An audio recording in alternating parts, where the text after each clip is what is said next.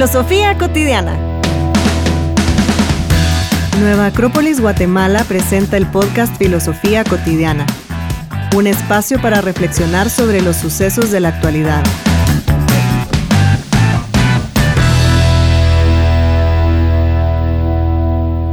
Are you ready?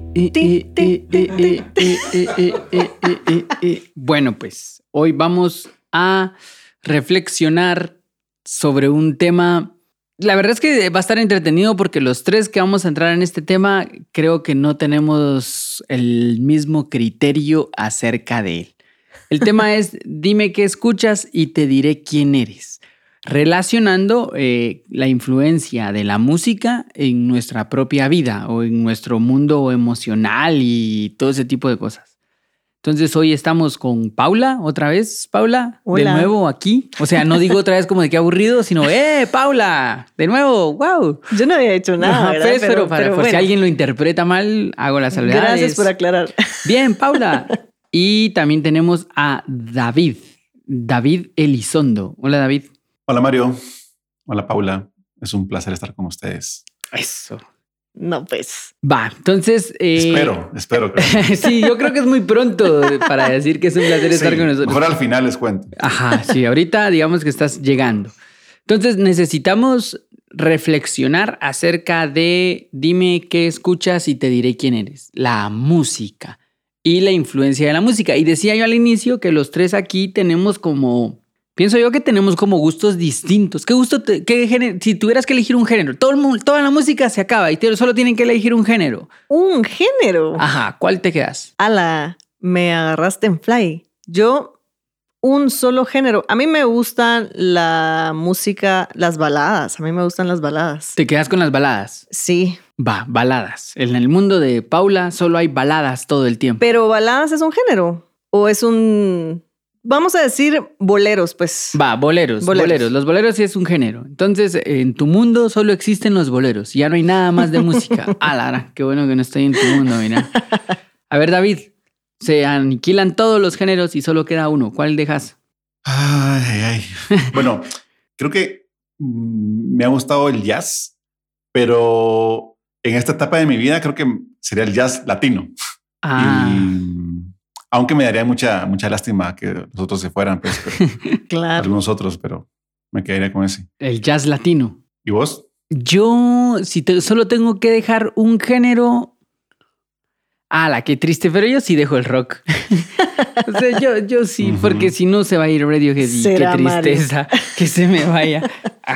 Pero lo que pasa es que, o sea, yo lo que quiero que veamos con esto, primero es marcar que tenemos como gustos bien diferentes. Ajá. Pero ¿de dónde nace esa tendencia a los gustos? O sea, alguien, a ustedes alguien les enseñó a que les gustara esa música o fue una, en mi caso fue una decisión. No, no alguien me dijo, hey, escucha esta banda o algo por el estilo, sino que yo mismo fui escuchando música y por ahí me fui anclando. Fíjate que en mi caso, eh, pues también tengo mis gustos adquiridos por mí misma, pero yo crecí escuchando boleros. Yo tengo una familia, varios de los miembros de mi familia son músicos. Y entonces el principal pues es mi papá. Y yo crecí escuchando boleros, escuchando a mi papá cantar boleros, a mi abuelita, a mis tíos. Entonces, y a mí me encanta. O sea, o sea, yo los escucho y me siento ahí desde que tenía cinco años hasta la fecha. Hasta tus 25 de ahorita. Hasta mis 25, 24, Mario. Entonces sí, probablemente fue algo como adquirido también, pero sí es algo que disfruto. Pero además de eso, pues obviamente tengo mis otros gustos que mi familia probablemente no comparta conmigo, pero que, que se disfrutan igual. Vos, David, ¿de dónde sacaste el jazz latino? Del corazón. Pues fíjate que, bueno, justamente estaba, ahorita que venía hacia acá, estaba preguntándome eso, ¿verdad? Porque creo que hay cosas ah, que reflejan mi personalidad, como que, como todo lo que hacemos, la forma en que vestimos, los colores que usamos, eh, las películas que vemos, todo es como una catarsis de algo interno, ¿verdad? Entonces yo creo que me empezó, o sea, una teoría es de que, como, como, como dice Paula, pues lo adquirí solito. Pero tengo otra teoría que es que la, me influenció mi, mi entorno, inclusive como las cosas que de repente quería proyectar Entonces por ahí pudo haber sido eso, ¿verdad? Y de hecho por ahí creo que van las, como los, tipos, ¿verdad? De, de influencias o, o, o, las, las teorías de por qué nos gusta algo, pues. Ajá, que hay algo ahí adentro que se engancha a lo que está ahí afuera. Y, y pues como cuando uno empieza a escuchar música que justo lo, la canción dice lo que querés decir, solo que en bonito, o, o, la frase que te encanta, que dice la canción y que te gustaría también decir, o te metes en la fantasía de la historia de la canción y decís, ah, la gran qué historia, me encanta. y entonces ya te, te, te metiste con la canción. Pero ahí lo que hay, como bien dice David, es como una conexión entre algo de adentro y algo de afuera. O sea, hay una como proyección en tu selección de la música. Se podría decir que en esta primera, como, como que en esta primera teoría, digamos, de por qué nos gustan esas cosas, es que si algo interno, pues que tiene que ver mucho que ver con nuestra personalidad, ¿no? Uh -huh. Y aparte de lo que mencionabas, tenemos otra cosa que mencionabas ahí, es esto de que la escuché en algún momento, que donde me pasó algo, me gustaba alguien o me hicieron no sé qué cosa, entonces la, lo asocio a eso, pues a, a la, lo que se llama, no sé, la nostalgia, ¿no? Ajá. Sí. De esos momentos. Sí, creo que va un poco como también agarrado de, de ese humor en el que estamos. ¿verdad? Porque si estoy en un, por ejemplo, que quiero ir al gimnasio y quiero estar así como súper activa, tal vez voy a poner algo como, no sé, más electrónico, yo qué sé, para, para estar en el, en el mood ese de, de estar activo y, y, y, ahí. O si estoy en una fiesta, por ejemplo, y a mí me gusta bailar, entonces hay salsa porque así me paro y bailo, por ejemplo. O hay quien le gusta, por ejemplo, el reggaetón para ir a bailar. Y o si estoy en mi casa, tal vez meditando, observando mis pensamientos y quiero como un poco de catarsis, tal vez me voy a poner un poco melancólica y pongo canciones, como decían ustedes, que me van a sacar un poquito eso que, que quiero como proyectar y sacar y... Lo es que como pasa, catarsis. Lo que pasa es que es inconsciente. O sea, ahorita estamos tratando de volver consciente un proceso que es totalmente inconsciente. Uh -huh. Mitológicamente eh, se cuenta que la música fue creada por Apolo como un regalo que le dio a los seres humanos para que olviden sus penas. Ah. Nosotros lo usamos para todo lo contrario, ¿verdad? Así como tengo una pena y le pongo una canción. Uh -huh. Para que duela más, digamos.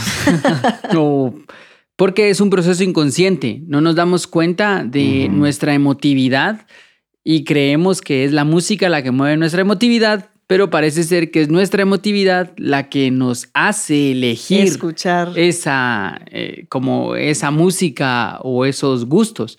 De ahí viene un poco como la idea del nombre de dime qué escuchas y te diré quién eres, o sea, de cómo a través de nuestra elección inconsciente de música, porque a veces uno no logra racionalizar. Ustedes que son como medio músicos me podrían decir lo que estaban diciendo antes fuera del aire, de, ah, es que llega una octava no sé qué y que el falsete, y que...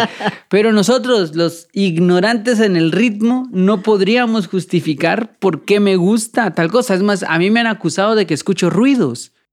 Me dicen, a la gran, eso que estás escuchando es demasiado ruidito y...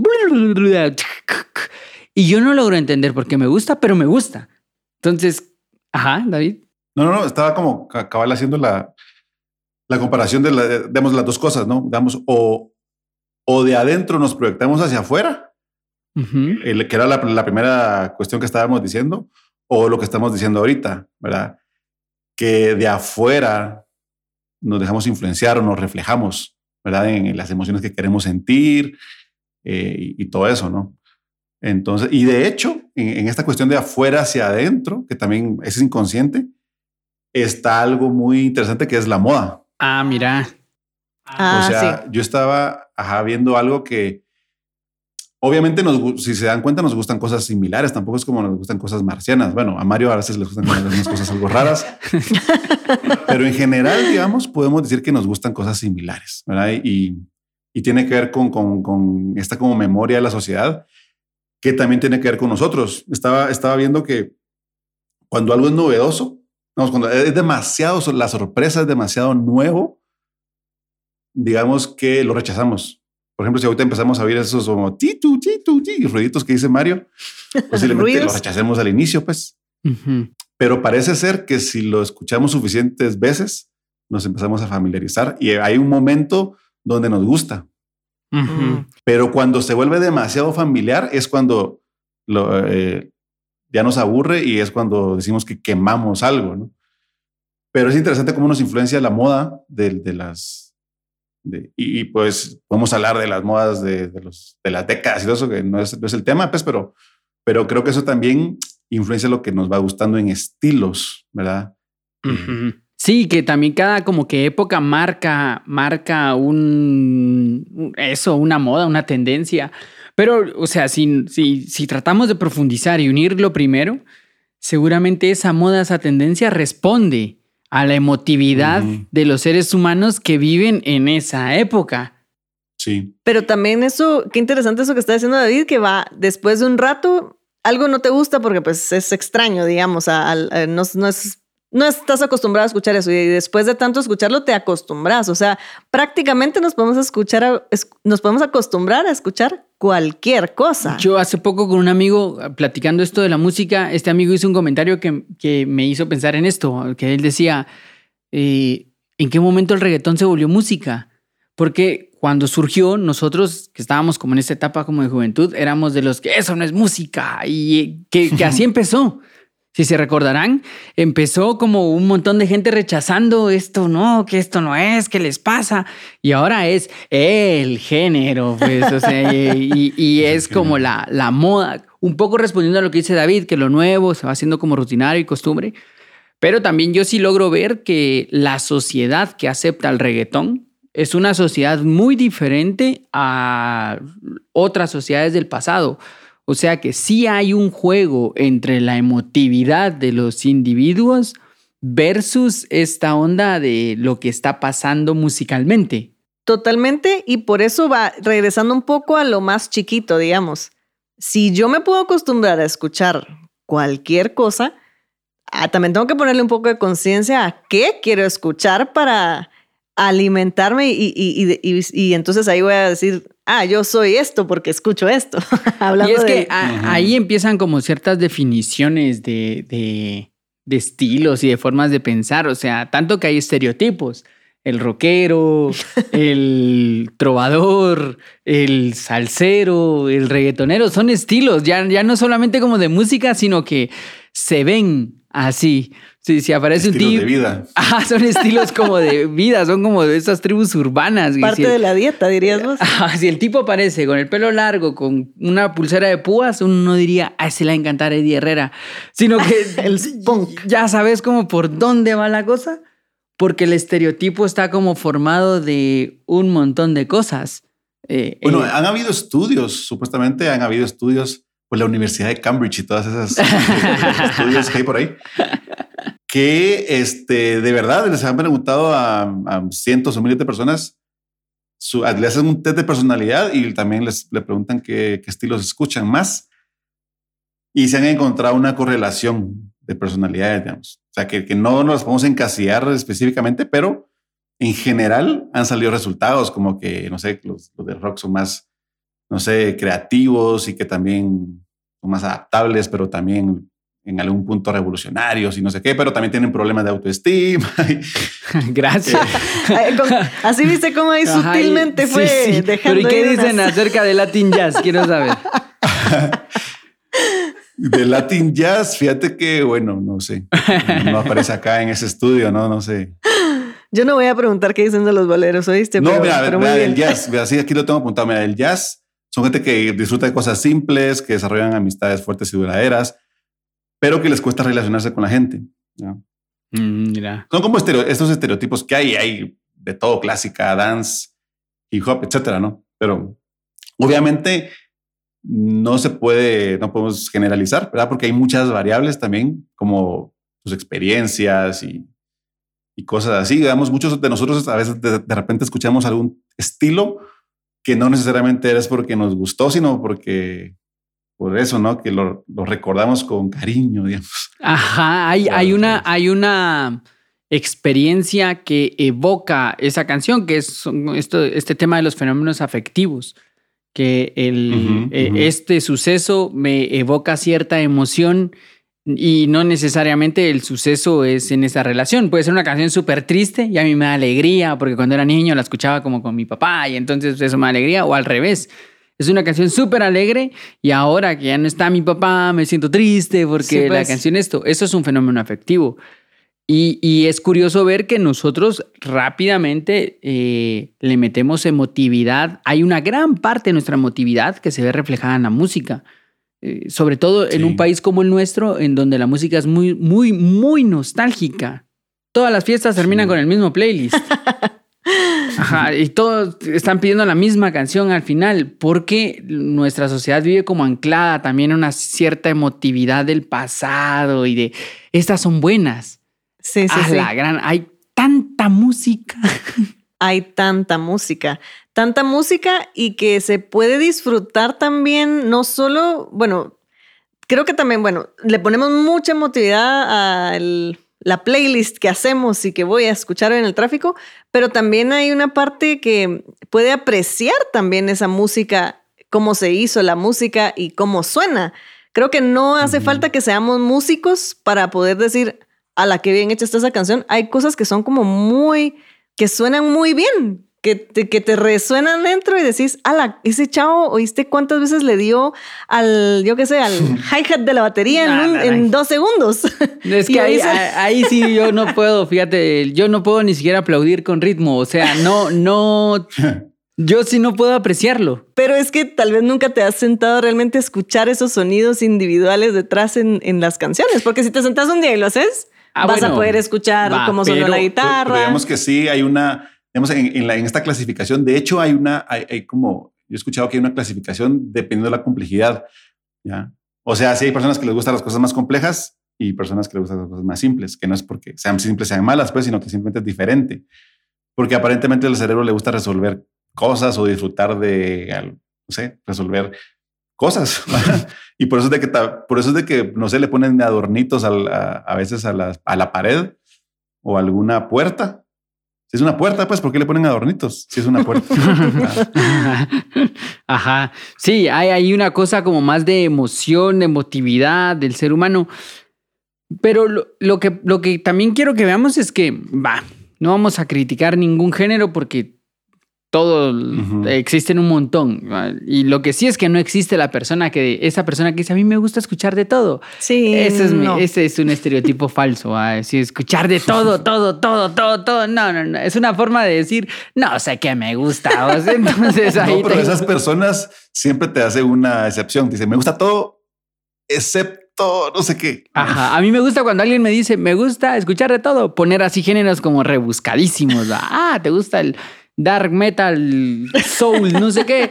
Ah, no he escuchado. Antes no te gusta de todo. Así, porque ese estereotipo lo que te está diciendo es, no sé qué me gusta llevarme un playlist ahí. Y todos tenemos también un playlist como de nuestro pasado. Canciones que nos transportan. Total. Canciones que uno escucha y de pronto estás ahí de 16 años Sí. deshojando una margarita. Saniva. ¿Verdad que lo tenés en tu playlist? Ajá. No, yo lo digo porque he visto películas. No, o sea, sí todos tenemos. Yo tengo amigos con los que todavía sigo dialogando de canciones que nos gustaban o- o que cuando encuentro algo relacionado con eso, cuando teníamos 15, 16 años, siempre le estoy como mandando de, ah, ¿te recordás que escuchábamos esto? Tengo una amiga que, que siempre que encuentro esos playlists que armábamos nosotros en, creo que Winamp se llamaba el programa, A la gran. Ajá, se los mando y le digo, ajá, y le mando y le digo, ah, miren nuestros playlists de la vida. Pero yo ya casi no escucho esa música. O sea, ya incluso hay algunas de esas que me aburren un cachito y al ratito como de, ay, bueno, ya sí, ya entendí como por dónde va la idea. Next. Y decís así como, a mí me gustaba esa canción. Pero sí, justo hoy que venía por acá, eh, decidí que iba a oír algo así que no había escuchado en mucho tiempo y precisamente puse este disco de esta mujer que es una diosa para mí, una voz espectacular. Me gusta mucho, pero me recuerda ese disco que puse a mi infancia, cuando con mis primos para las vacaciones, para Semana Santa, íbamos a piscinear y todo. Y, o sea, me transporta a una época súper, súper que a mí me encanta. Y además de que me encanta la música de esa chava, pero sí, definitivamente hay una relación ahí. una- ajá, es más como una El cosa de efecto ratatouille. Ajá, no entendí. Se le hace el ojo hacia uno. El efecto ratatouille. No sé. No, no. Es Tenés cuando, que cuando en- no viste la película Ratatouille, cuando No. este crítico, este crítico súper duro de, de, de comida, eh, le llevan el postre de su infancia. No, le llevan el platillo que es el ratatouille. Ah, el, ah, sí, pues el patio que es el Ratatouille y eso le, le hace recordar su infancia, su- el momento más feliz de su vida. Ajá. Y eso es lo que realmente le gustó. Ajá. eh, yo creo que en, en el proceso, digamos, hay una parte emotiva, hay una parte de la moda, hay una parte de tu personalidad que se va enganchando, pero entonces no podemos descartar que a través de la música nos podemos conocer. Y tampoco podríamos Sí. descartar que regulando la música me puedo educar. A eso, a eso iba a ir, porque también podemos usar la música para entrar a cierto estado de ánimo. Sí. Y entonces, si yo, por ejemplo, voy a ir a trabajar y quiero estar como tranquila, yo usualmente pongo mi, tengo mi playlist de música clásica. Ay, Entonces la voy oyendo, voy respirando, tararán, tranquila, de verdad. Para llegar tranquila y en el mood que necesito para lo que tengo que hacer. Pero Ya. voy para la fiesta y va uno pumping, pumping en el carro. Paula. que, que. ¿no? Y, de- y y de- hecho, pues, vino, viendo eso de la educación, pues recordamos, ¿no? Platón, cuando hablaba de, de la educación, básicamente la dividía en gimnasia y en música. Ujú. ¿verdad? Y, y los ponía los dos. Bueno, y de hecho la música en ese momento pues no, no era como música, música como la entendemos hoy, sino que era como un conjunto de cosas que, nos hacen eh, educar el alma, digamos, nos hacen elevar el alma en contraposición con la gimnasia, que era una cuestión más dura, más cuestión de carácter. Entonces, lo- como que lograba equilibrar la educación, ¿verdad? Para que no fuéramos tan duros y tampoco tan sensibles, ¿verdad? Entonces, es- hacia ese equilibrio y hasta pues tiene recomendaciones de escalas y de estilos de música y de letras y cuestiones. O sea, era parte muy importante de la educación, por lo menos como lo planteaba Platón en la República, ¿verdad? Y, y se pone tan exquisito en la República de, de la importancia de la música que hasta prohíbe cosas y dice, y tal instrumento no puedes entrar a la República Perfecta porque es demasiado lastimero. Y tal canción no puede entrar porque habla solo de dolor. Y tal, y como la, la música en ese tiempo estaba muy Los conectada a la poesía. Ajá, y como la música estaba muy conectada a la poesía, también descarta a cierto tipo de poemas que pueden lastimar como en la parte interior. O sea que la música en la antigüedad era un tema un poco más serio. O incluso si se recuerdan, ah, sí, si se recuerdan cuando estábamos en la época de China, ¿no? que Confucio también decía que la música revelaba tam- eh, una parte de la sociedad y que la educación musical siempre iba a ir en relación a conocer a la sociedad. O sea que estos filósofos antiguos sí colocan una especie de regla para escuchar la música y nosotros no, nosotros escuchamos No. lo que venga. Lo que nos pongan, ah, lo que nos pongan. Y de hecho, estaba viendo que con eso de lo que nos pongan, imagínate que no solo, pienso yo que no solo escuchamos lo que, lo que nos gusta o lo que, con lo que crecemos, sino que lo que nos ponen. Hay gente en la, industria especializada en hacer lo que, lo que toca, lo que pide la, la masa, ¿verdad? Entonces son estos, estaba creo leyendo este de, de este productor Max Martin, ¿verdad? Que es el que creó está creando los hits de Katy Perry, de Maroon 5, de Bon Jovi, que todos son hits. Es el, como el, el- hombre que más premios ha ganado. Obviamente, detrás de los artistas, pues los ha producido, pero se dedica a ver qué es lo que eh, la tendencia está pidiendo y nos tira esas cosas. Pues entonces, actualmente, en contraposición a la antigüedad, como decís, nos comemos lo que nos dan. Ajá. Y lo que pasa es que es el, es el, el síndrome de la canción fea. Eh, lo escuchás en, en el súper, lo escuchás en la calle, lo escuchás en no sé dónde y de repente, como somos tan poco conscientes de nosotros mismos, Ya te la sabes. a la que buena rola. Eh, A ver, un momento. ¿La elegiste consciente y crees que es muy buena? ¿O la he escuchado tanto que es muy buena? Y entonces la fórmula es perfecta porque las estás escuchando en el súper, en el- la calle, y no sé, sale en una película, esto, esto, esto, la canción, y de pronto te pasa una situación emotiva que conectas con la canción y entonces la canción no se vuelve a ir de tu vida nunca.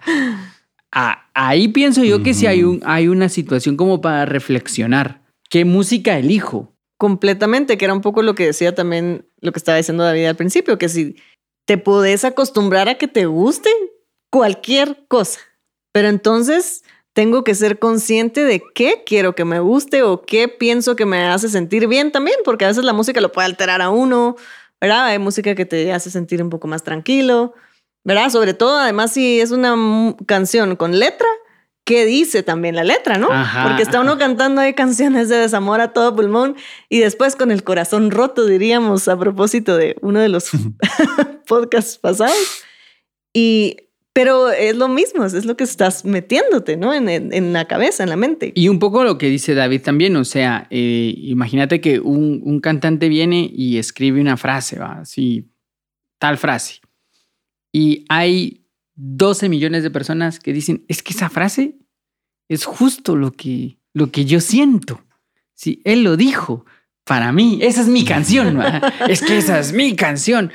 Y este, este lo hizo porque pues un productor o lo que sea ahí de fondo hizo un estudio y se dio cuenta de que esa frase iba a ser la frase. A veces la frase, no, sino a veces no es tan profunda la frase, pues, o sea, no, no ni quiero recordar frases célebres de canciones populares, eh, porque lo que está pasando es que la masificación te lleva a generalizar las cosas. Entonces no hay individualidad y si no hay individualidad no hay un ser humano que se conoce en la masificación lo que hay es un montón de estándares y todos quedan en, la, en el estándar. En la reflexión se empiezan a diferenciar estos individuos y entonces resulta que ya cuestionan, bueno, la verdad es que esa letra no me, no me pega tanto, ¿verdad? Yo nunca he grabado el nombre de nadie en la penca de un maguey o algo así. O sea, debería de llevarnos como a, a cuestionar eso, ¿no? Totalmente, sí. Sí. David sí, yo creo que me quedé pensando. sí, ya lo ya, grabé o no he grabado. si supieras. si supieras. No, pues no, eh, me puse a pensar en eso que, digamos, creo que la música es otra de tantas cosas que de las cuales nos alimentamos emocionalmente, mentalmente, físicamente, ¿verdad? Y poniéndole atención, es la analogía perfecta pues, de lo que comemos, ¿verdad? Eh, ver de qué nos alimentamos musicalmente, ¿verdad? No es que, no es que un estilo sea malo o no, pero empezarle a poner atención. A qué es lo que, qué es lo que queremos meternos en el, en, el emocional, ¿verdad? O, qué ideas queremos generarnos, ¿no? Ajá, o, ese, esa, eh, esa idea de, de uno mismo, de amaneces triste y entonces elegís una canción triste para meterte más en la tristeza. Así de inconsciente es uno y, siente que es, ah, es que así, así tiene que ser, pero lo que está pasando ahí es de que te estás dañando un montón emocionalmente, estás desequilibrándote un montón y el que se mete un montón en la tristeza, eso va a querer un montón de alegría. Hay que tener más conciencia al momento de seleccionar, sí, lo que vamos a, a escuchar, así como lo que vamos a comer, lo que me voy a poner hoy para salir, etcétera, porque sí mm, definitivamente nos va a alimentar la mente y eso que decías, va uno al súper y escucha uno la canción, va uno a la gasolinera y está ahí puesta y en el carro pones el radio y, está puesta y después uno está cantando la canción y dice, ay, esta canción porque la he oído todo el día, pero usualmente no es una canción que hable cosas maravillosas, ¿verdad? Y entonces está uno cantándola todo el día y después uno se siente así. Es, es bien, sí pasa, sí pasa. Y me recuerdo que una vez mi hermana iba a cantar una canción y mi papá le dijo, mira, ¿cómo no? Tengo aquí una lista, ¿cómo no escuchas esta? Y entonces mi hermana escogió una. Y mi papá así como, a la gran pero eso no creo que te vaya a salir muy bien, ¿verdad? Creo que te quedaría mejor esta o la otra. Y dice, es que papá, las otras son de desamor. Y yo no quiero cantar eso, dijo mi hermana. A mí me gusta cantar canciones felices y todas. Y me la tengo que, imagínate que me la tengo que ir a aprender a la casa, tengo que practicarla, venir a cantarla. Y dije yo, a la gran, pero si tan buenas las otras. sí. Tan buenas las tristes. Pero es así, no, no ponemos atención a qué es lo que estamos cantando en el camino, en el carro, yo qué sé, a la música que pasan en la telenovela que estamos viendo. Hay un, hay un músico que, que ya hemos platicado, que es Leonard Cohen, que Hay una, Ah, hay una sí. historia de Leonard Cohen que él está en un concierto y pues él salía con su guitarrita y su voz así de 10 whiskies y cantaba y toda la cosa. y de pronto está cantando una canción, Solón Marian, y a la mitad de la canción se interrumpe y dice, los estoy estafando a todos. No estoy sintiendo esto. Déjenme ver si lo logro solucionar. Y regreso. Se baja del escenario y se va a su, al camerino. Entonces el camerino, él pide que le lleven una hoja de afeitar y cosas para afeitarse y se afeita. Y mientras se está afeitando, empieza a recordar la historia que hay detrás de la canción. Y entonces vuelve a subir al escenario y vuelve a cantarla y ahí sí como que está toda la emotividad.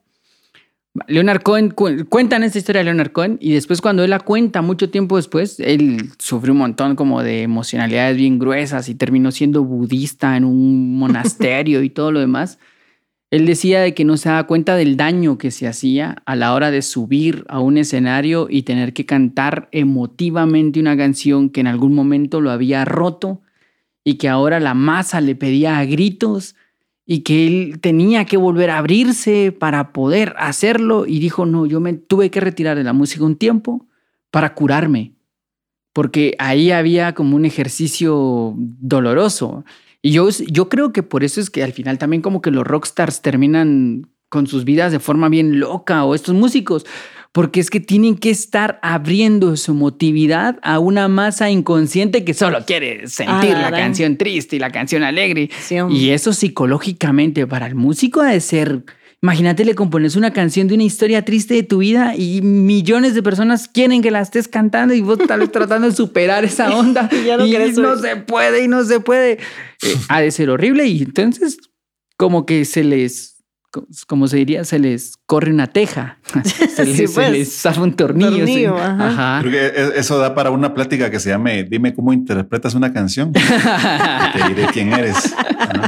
Pero Donde solo músicos podrían entrar, ¿va? Porque Son los que Sí. interpretan canciones. No, pero digamos que a, a mí me, me parece muy interesante eso de la, la intención con que se compone algo, ¿verdad? Porque finalmente eso, directa o indirectamente, este, también te está llegando a tu, a tu, a tu emotividad, ¿no?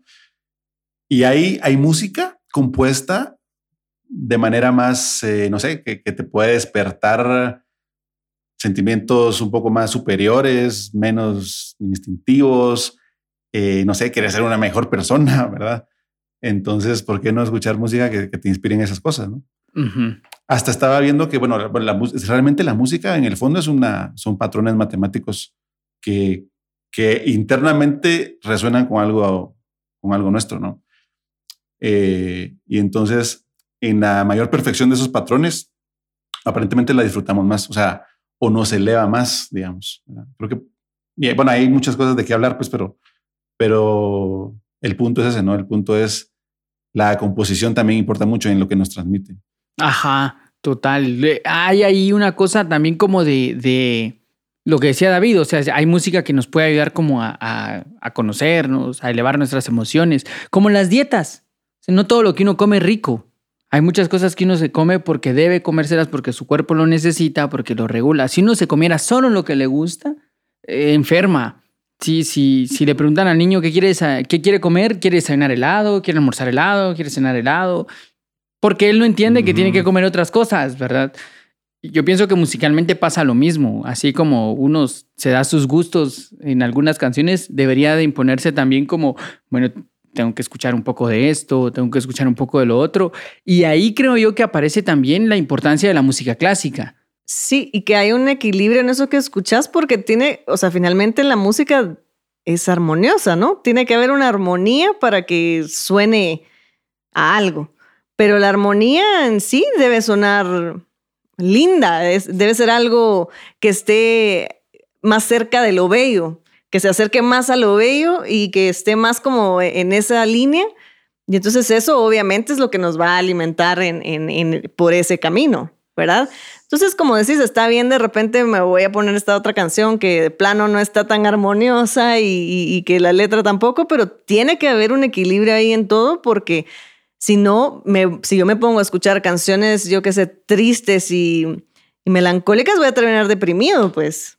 Eh, pero lo que, lo que sí es que sí se necesita esa educación musical porque, o sea, lo, lo primero que le pasa a uno cuando se acerca a la música clásica es que suena aburrida. Uno acostumbrado a que cuenten penas o sea así como alegre, bailable y esas cosas y de repente escucha tararán, tararán, tararán, es como a la gran, qué aburrida la música clásica. O incluso también se puede llegar a escuchar solo por snob de, ah, sí, sí, escucho música clásica y no realmente entender como el valor que hay ahí adentro. Pienso que eso es educación. Hay que aprender a, a escuchar esa música. A mí eh, me enseñaron a escuchar un poco de eso. Yo no soy muy, muy músico clásico pero lo poco que conozco se lo debo a una persona que me enseñó. Así que me decía, es que mira, pues tenemos que escuchar esto. Y me contaba la historia detrás de lo que había ahí, quién lo había compuesto, qué era la idea de lo que estaba buscando. Y hasta me hacía ejercicios y me decía, mira, pues ponete ejercicio y escribí mm. qué historia está pasando ahí. Trata de ver qué historia hay de fondo y era música que no tenía letra. Y eh, ahí vas como medio, medio haciendo el ejercicio, medio abriendo otras vetas. Y después pones tu canción, por no decir. Lo que pasa es que como, como tu, tu cuerpo pide salsa, irán por ahí. Entonces, este es lo que nos acostumbran, ¿no? Entonces, esta música, esta música clásica y cosas así, como, como que es nada más para ambientar, música de elevador que le dicen, Pero no, o sea, es música que, que, hay que sentarse a apreciar, ¿verdad? Y a estudiar, como decís. Pero es que hasta hay estudios del, del efecto Mozart, de esta cosa que se dice que la música de Mozart tiene la capacidad de ordenar algunas, algunos procesos mentales y que se han hecho estudios en donde se ve que las personas que están sometidas como a la música de Mozart tienen la capacidad de hacer conexiones mentales muchísimo más fácil que las personas que no están metidas dentro de esto. Porque creo que eso que decías también de educarse, instruirse un poco también en eso es bien interesante porque justo yo estaba escuchando una, una eh, melodía de Beethoven y estaba leyendo que decía que él esa, esa sinfonía la escribió bajo las estrellas porque él se estaba inspirando en la música de las esferas. ¿Te imaginas qué intención hay detrás de esa composición? Cuando la vas a comparar con una canción, no voy a decir ni cuál ni X, pero que se hizo en cinco minutos para vender mil millones de discos o yo qué sé, ala, no, no, no se compara. Entonces, que es bien interesante esa parte cuando uno de veras lee cómo se escribió la canción, de dónde viene, etcétera. Eh, te, inspira un poquito más a decir, ala, qué chilero, creo que voy a irme un poquito más por este lado, por lo menos hoy. Mañana pongo el salsón Pérez, pero hoy esto. tu cuerpo pide salsa. El, mío, nunca ha pedido salsa, David, por cierto. ¿No? Nunca, fíjate, no. Pide otras cosas, pero salsa. Ahí después te voy a leer qué significa eso. Según los estudios de la Universidad de Cambridge. ¿no? lo estoy inventando yo?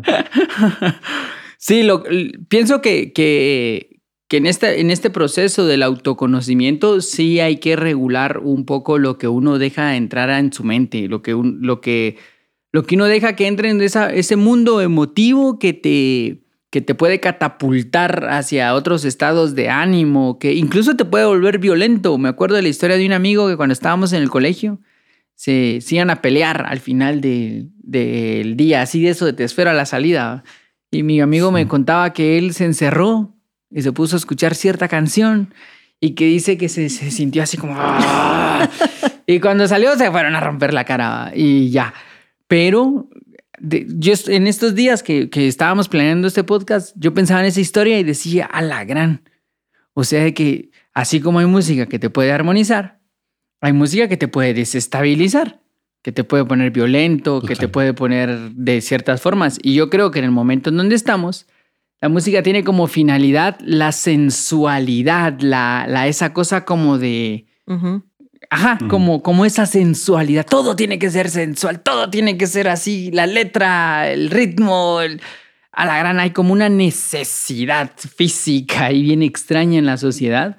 Y pienso que hay que prestarle atención. O no, o nos dejamos llevar. No, definitivamente que sí. sí. Y, lo que me gusta de estos, de, todos estos temas filosóficos que se están tratando en, los, en los podcasts es que un poco el enfoque filosófico casi siempre es el, eh, llega a la misma conclusión, ¿verdad? Hay que reflexionar, poner atención en nosotros mismos para, para conocernos mejor y, y a partir de ahí evaluar qué necesitamos, o sea, que, a qué necesitamos bajarle, ahí sí que volumen y qué necesitamos cultivar, ¿verdad? En todos los ámbitos, y la música es uno más de ellos. Ajá, la música es uno más de ellos y es un ámbito en este momento súper importante porque es una de las industrias más grandes del mundo y, y, que produce mundos completos de emotividad. O sea, sí, sí genera estados de ánimo colectivos, sí marca las tendencias de las modas, de... nunca en la historia de la humanidad un artista había sido tan poderoso como ahora. Nunca un artista había tenido tanto poder, y ya no solamente económico, sino tiene poder hasta político. Sí. Y, es porque se ha masificado tanto, se ha masificado tanto, tanto, tanto, que millones de millones de millones escuchan lo mismo que lo que está pasando en el fondo es que se le está otorgando un poder. Y este pobre, porque yo creo que no ha de ser ningún privilegio, eh, no sabe qué hacer con ese poder. Entonces se empieza a volver extravagante, empieza a hacer cortocircuito y si no aguanta terminan en desgracias porque nadie soporta tener tanto control, tanto poder por haber dicho cualquier burrada. Sí, sí. Imagínate cuánta gente, a cuánta gente van a influenciar con lo que sea que haya dicho y toda esa energía que se vuelca hacia ellos. Sí, es una gran responsabilidad, pienso yo. ¿Y, cuánto tiempo? Por ahí, estaba, por ahí estaba viendo que en promedio, si vivimos más o menos 80 años, eh, vamos a escuchar lo, lo, equivalente a 13 años de música en nuestras vidas. y fíjate cómo es eso, que ahora, por ejemplo, al final del año, eh, Spotify, te muestra así como de este año escuchaste tanta música y escuchaste esta, este. Y yo tengo amigos que, que presumen, ala, este año escuché más, miren, es que yo no puedo vivir sin música yo le diría, ah, evalúalo, ¿ah? porque no sé si lo que estás escuchando sea lo mejor. También se necesita un poquito la música. Ustedes que son grandes músicos, sabrán que la música y el silencio van de la mano. Así como se necesita sonido, se necesitan silencios. Y, y lo mismo en el consumo de la música. también hay que escucharla y apreciarla y guardar silencio un rato porque esto de eh, seguir y seguir, seguir es solo comer por comer. Sí, exactamente, es meterle chatarra al, al, interior tuyo. Cuando puedes comer cositas más finas, más saludables, que te vayan a hacer sentir más ligerito también, ¿verdad? Y hay cosas más inspiradoras, incluso que te inspiran a yo qué sé, a, que, ay, me gustó tanto que ahora estoy tan concentrado, voy a leer o voy a limpiar mi casa y voy a poner música los gregoriana. Playlists de, los playlists de limpieza siempre son así como salsas y cosas así. Pero imagínate que hasta en eso, puedes limpiar tu casa y puedes poner música que esté acorde a una limpieza de veras. No, y, eso, por ejemplo, en, los monasterios y esta parte de la Edad Media, la música, eh, pues por ejemplo, los cantos gregorianos cuando aparecen, aparecen como para ocupar esos momentos en donde no necesariamente están leyendo o haciendo algo en específico y no dejar que como que su mente se vaya a, otro lado y empiece a pensar como cosas, bueno, pongámonos una disciplina que ayude a ordenarnos en ese lado, que armonice también todo eso, así es como apareciendo que le agregue coherencia a lo que estás haciendo. Ajá, que le agregue coherencia, ajá. Porque con eso que decís, ¿cuántas veces la música nos acompaña en las cosas que hacemos? En hacer la limpieza, yo qué sé, lavar los platos, tal vez hacer una tarea, eh, ir manejando. ¿Qué le voy a inyectar yo a ese momento? Porque la música va a ser parte de eso. Entonces, podemos también estar más conscientes en esa selección para saber que voy a hacer cierta cosa y mejor si voy más animado, más tranquilo, pero, pero más concentrado pues en lo que voy a hacer, porque estoy haciendo limpieza y tengo la lista ahí de salsa y todo, estoy más cantando que barriendo, pues, o más pues bailando que barriendo. Entonces, no sé que no se pueda, claro que se puede, pero podemos hacer mejor las cosas y darle coherencia a todos los eso, momentos. Yo, yo creo que eso que dice David es bien importante, hacer coherente coherente lo que está sucediendo con lo que estoy escuchando, con... Ajá, entonces ah, va a haber un momento para bailar y va a haber un momento para tener que reflexionar y cada uno va a tener su propia canción, digamos, o su, música apropiada. Pero si no empezamos a poner ese orden, eh, porque al final es orden, lo que tenemos, lo que estamos haciendo es destruyéndonos emotivamente, siempre queriendo estar alegres, siempre queriendo estar sintiendo algo. Siempre tengo que estar sintiendo algo. Si la música no me hace sentir, no la escucho. Eh, eh, aguas. ¿no? Sí, o huyendo también de algunas, eh, no sé, de sentir otras cosas, porque va, quiero estar alegre, quiero estar alegre y tal vez estoy evadiendo alguna situación donde tengo que reflexionar, pensar y decidir tomar una decisión o yo qué sé. Entonces sí, hay que ponerle más atención a, a la música que ponemos, cuándo la ponemos. Y está bien que nos guste de todo, diría no existe, no existe que le gusta de todo.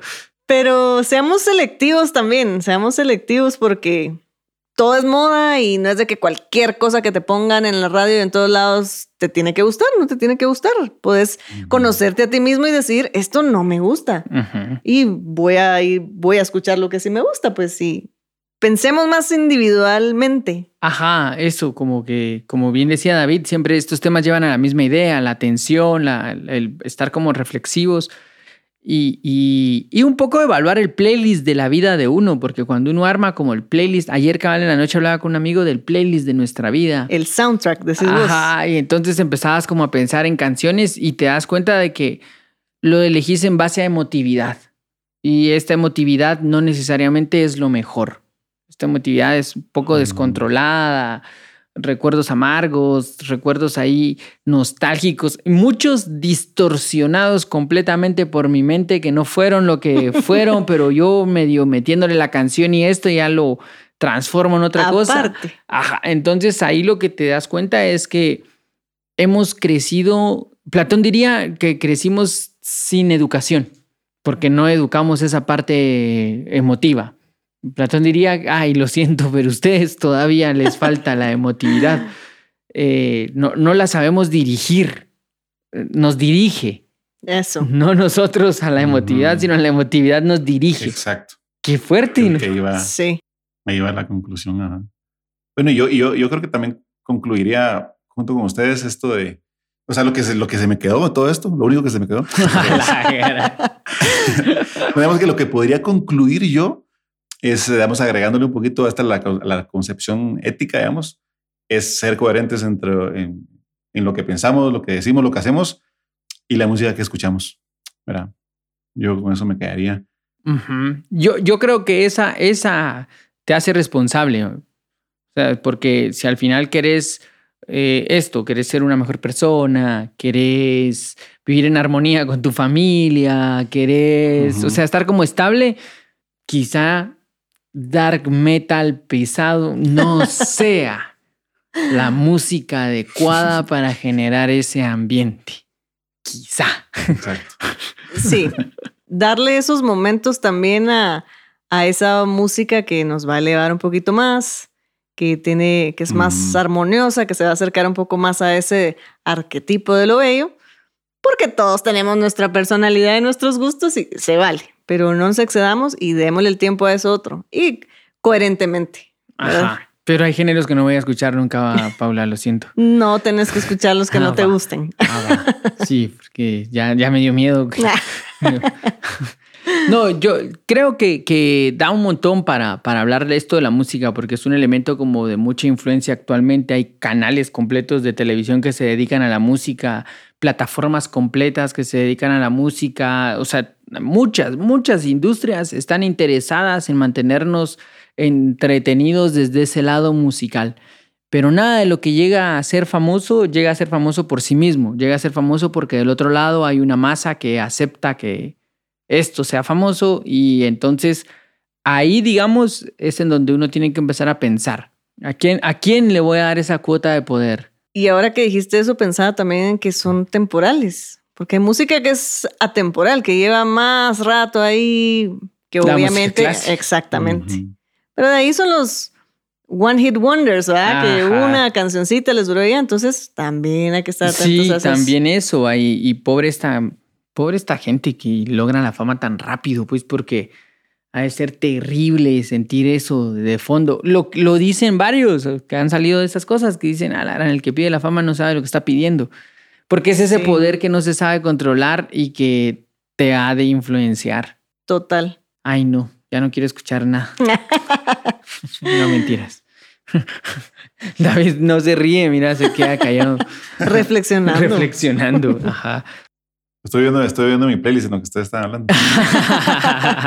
yo no sé qué hablaron ustedes, pero yo estoy escuchando música desde que empezó. no, son bromas. Pero sí creo que, bueno, hay que, hay que hacer una segunda parte o algo así. De- O sea, creo que da para más este tema. O sea, le podemos eh, hablar un poquito más de la, de la industria, de, también de, la, de las modas, de, de la música clásica, la apreciación, no sé. Ajá. Ah, sí. De la tolerancia, de hay un montón de cosas ahí que pueden surgir, de que nadie tiene aquí el, el gusto de preferido o mejor o mayor, ni el que se la lleva, el que escucha todo, ni el que se la lleva exclusivo son mejores personas que el otro. O sea, sí, hay un montón de cositas ahí que podríamos ir tocando. Pero creo que por acá ya podemos sacar algunas, ya sacamos algunas conclusiones y ya podemos ir cerrando este capítulo. ¿Les parece? Me parece. Me parece, Eh, me parece. pues bueno, entonces vamos a escuchar música. Elijamos qué música escuchar. Vayan a revisar sus playlists. Vayan a revisar sus playlists, depuremos playlists. Sí. Empecemos a eliminar esas que nos hacen entrar en estados no necesariamente los mejores de nosotros mismos.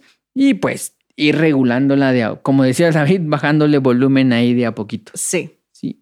Así que gracias Paula, gracias David, gracias Ustedes. Gerson. Eh, ahí nos pueden en, sugerir temas en nuestras redes sociales, Nueva Acrópolis Guatemala, o nos pueden mandar saludos, o dedicarnos canciones. sí, va. O, pe- o pedir canciones. O pedir canción. No, no, no, no, no, no, no. Pedir no, porque imagínate.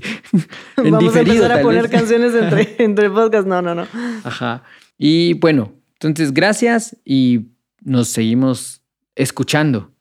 Hasta la próxima. Adiós, Paula. Adiós, Mario. Adiós, David. Gracias. Adiós, Gerson. Gerson. Hasta la próxima. Adiós. Nueva Acrópolis Guatemala presentó el podcast Filosofía Cotidiana, un espacio para reflexionar sobre los sucesos de la actualidad. Para más información sobre charlas, cursos y espacios filosóficos, puedes buscarnos en nuestras redes sociales. Filosofía Cotidiana.